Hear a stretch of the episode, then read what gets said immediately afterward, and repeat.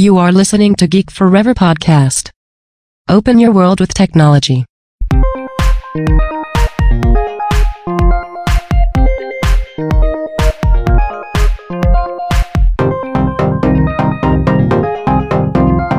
This is Geek Life. Better life for more happiness and success.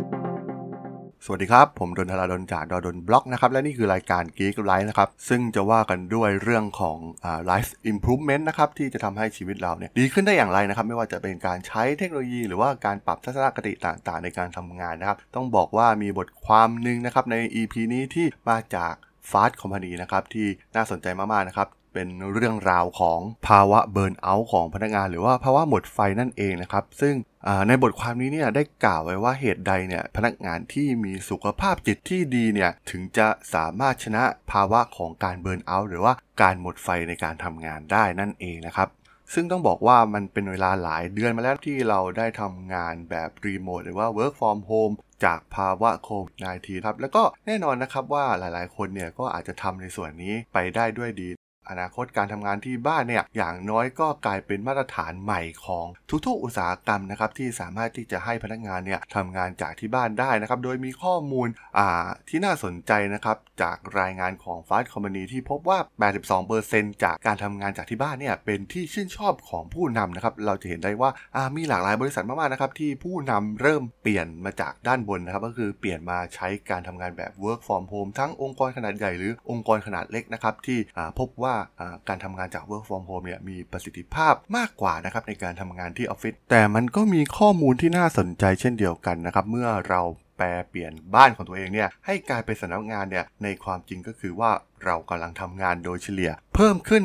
48.5 นาทีต่อวันนะครับ ซึ่งความแตกต่างระหว่างชีวิตในอาชีพ การทำงานและชีวิตส่วนตัวกำลังลดน้อยลงนะครับ จนพนักงาน 77%เนี่ยได้กล่าวว่าการสร้างขอบเขตระหว่างงานและชีวิตส่วนตัวเนี่ยเป็นทักษะการทำงานระยะไกลที่สำคัญที่สุดนะครับ ต้องบอกว่าบริษัทยักษ์ใหญ่ทั่วโลกนะครับ โดยเฉพาะบริษัทด้านเทคโนโลยีไม่ว่าจะเป็น Facebook Uber Google ที่มีการขยายการทำงาน Work from Home เนี่ยไปอย่างน้อยอีก 1 ปี รวมถึงบริษัทต่างๆ เช่น Twitter z i l l o เนี่ย ก็ให้ความสำคัญนะครับกับ การจัดเตรียมการทำงานจากที่บ้านอย่างไม่มีกำหนดนะครับ และเป็นที่ชัดเจนว่าการทำงานแบบที่บ้านเนี่ย จะอยู่คงต่อไปอีกนานนะครับ และมันทำให้เกิดอะไรขึ้นครับก็คือชั่วโมงการทำงานที่นานขึ้นเนี่ยจะไม่ใช่แค่เป็นเทรนด์ใหม่นะครับ แต่จะกลายเป็นบรรทัดฐานใหม่ในการทำงานสำหรับธุรกิจที่ส่งเสริมพนักงาน ที่มองว่าพนักงานเป็นทรัพย์สินมีค่าที่สุดของพวกเขานะครับไม่ว่าจะเป็นบริษัทด้านเทคโนโลยีนะครับที่ส่วนใหญ่เนี่ยองค์กรขับเคลื่อนโดย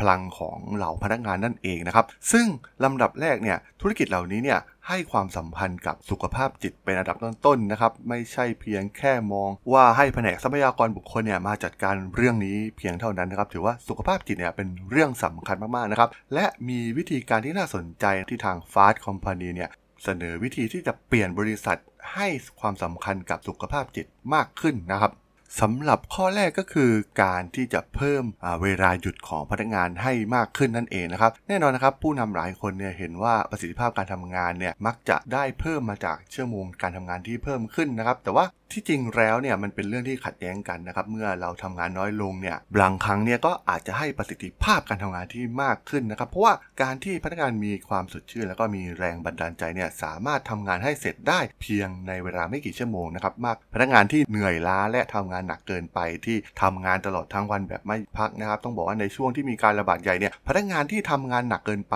เนี่ยจะส่งผลเสียต่อพวกเขานะครับและเพื่อให้พนักงานทำงานได้ดีที่สุดเนี่ยพวกเขาจำเป็นต้องหยุด it. พักนะครับ และมีข้อมูลที่น่าสนใจนะครับที่พบว่าาหลังจากภาวะของโควิดเนี่ยคำขอวันหยุดเนี่ยลดลงเกือบครึ่งหนึ่งเมื่อเทียบกับช่วงเวลาเดียวกันของปีที่แล้วนะครับ ซึ่งหากพนักงานของคุณเนี่ยไม่สมัครใจที่จะใช้เวลาในวันหยุดของพวกเขานะครับ ให้เราเข้าไปจัดการตารางเหล่านี้เองเลยนะครับ มันเป็นวิธีการง่ายๆ ที่จะช่วยให้พนักงานเนี่ยได้พักฟื้นนะครับ โดยไม่รู้สึกผิดนะครับ การวางแผนช่วงพักผ่อนเหล่านี้ในช่วงวันหยุดเนี่ยเป็นเรื่องที่เหมาะสมตัวอย่างเช่น บริษัทอาจจะให้วันหยุดในวันศุกร์ก่อนวันแรงงานนะครับเพื่อขยายเวลาพักให้เป็นวันหยุดยาวแบบ 4 วันนะครับ สิ่งนี้จะส่งผลให้เกิดแรงจูงใจแล้วก็ประสิทธิภาพที่ดีขึ้นนะครับ โดยสถิติพบว่าคนงานเกือบ 70%เนี่ยได้รับ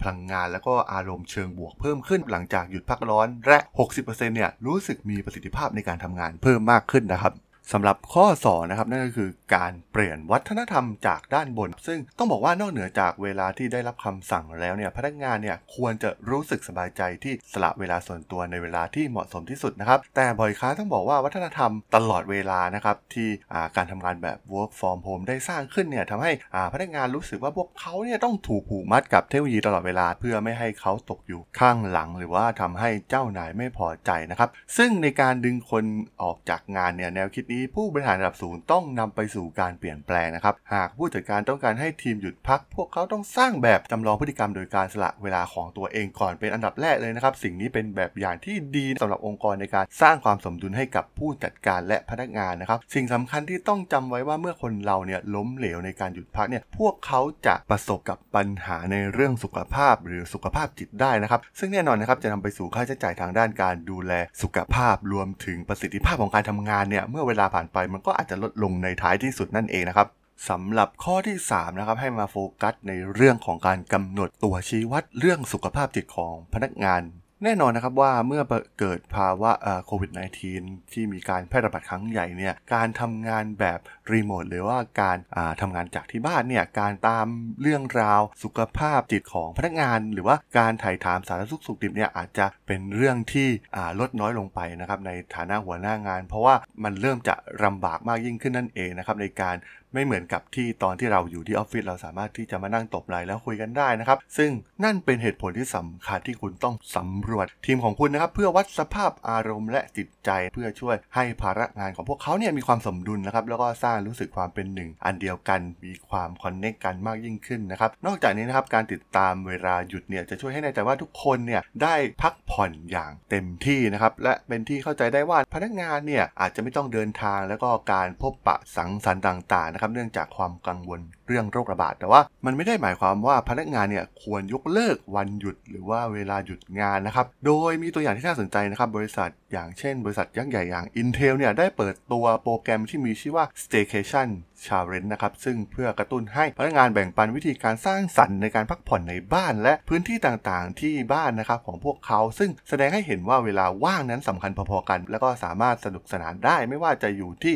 ใดก็ตามนั่นเองนะครับสำหรับข้อสุดท้ายนะครับก็มี ส่วนที่น่าสนใจก็คือให้ทำการคิดใหม่เกี่ยวกับสิทธิประโยชน์ในสถานที่ทำงานนะครับ ต้องบอกว่าบริษัทที่มีสิทธิประโยชน์ที่เป็นที่ต้องการ เช่น อาหารกลางวันเครื่องดื่มฟรีหรือว่าพื้นที่ส่วนกลางหรือว่าการเล่นเกมเนี่ยอาอาจจะไม่ได้ตอบโจทย์เมื่อพนักงานเนี่ยต้อง work from home นะครับ แต่ว่าการที่พนักงานทำงานจากที่บ้านเนี่ยไม่ได้หมายความว่าสิทธิประโยชน์เหล่านี้เนี่ยจะต้องอหมดไปนะครับ ซึ่งต้องมีการเปลี่ยนแปลงนั่นเองนะครับ แน่นอนนะครับ อย่างแรกก็คือความยืดหยุ่นเนี่ยสามารถกลายเป็นสิทธิประโยชน์ในการทำงานาจากที่บ้านได้ดียิ่งขึ้นนะครับซึ่งลองนึกถึงชั่วโมงทำงานจริง ๆ ในตอนนี้นะครับที่ทำงานแบบ work from home ที่บางครั้งอาจจะไม่ต้องมีการประชุม สามารถที่จะไปออกกำลังกาย หรือว่าไปเรียนคลาสอื่น ๆ ได้นะครับ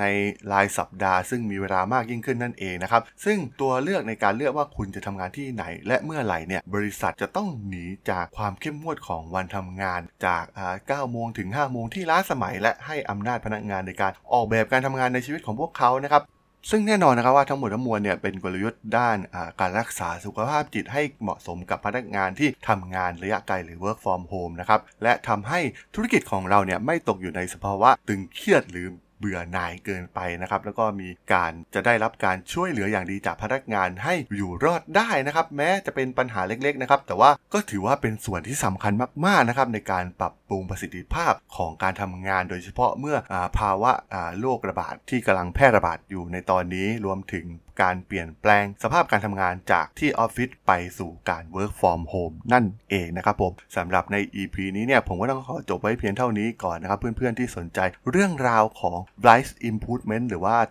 การนำเอาเทคโนโลยีมาประยุกต์ใช้กับชีวิตให้มีประสิทธิภาพมากยิ่งขึ้นนะครับ สามารถติดตามกันได้นะครับ ทางช่อง Geek Forever Podcast ตอนนี้ก็อยู่ในแพลตฟอร์มหลักๆ ทั้ง Podbean Apple Podcast Google Podcast Spotify YouTube แล้วก็จะมีการอัปโหลดลงแพลตฟอร์ม Blockdit ในทุกๆ ตอนอยู่แล้วด้วยนะครับ แล้วก็ถ้าอย่างไรก็ฝากเพจด.ดล็อกกันด้วยนะครับ ฝากไลค์ฝากแชร์กันด้วยนะครับสำหรับใน EP นี้เนี่ยผมก็ต้องขอลากันไปก่อนนะครับ เจอกันใหม่ใน EP หน้านะครับผมสวัสดีครับ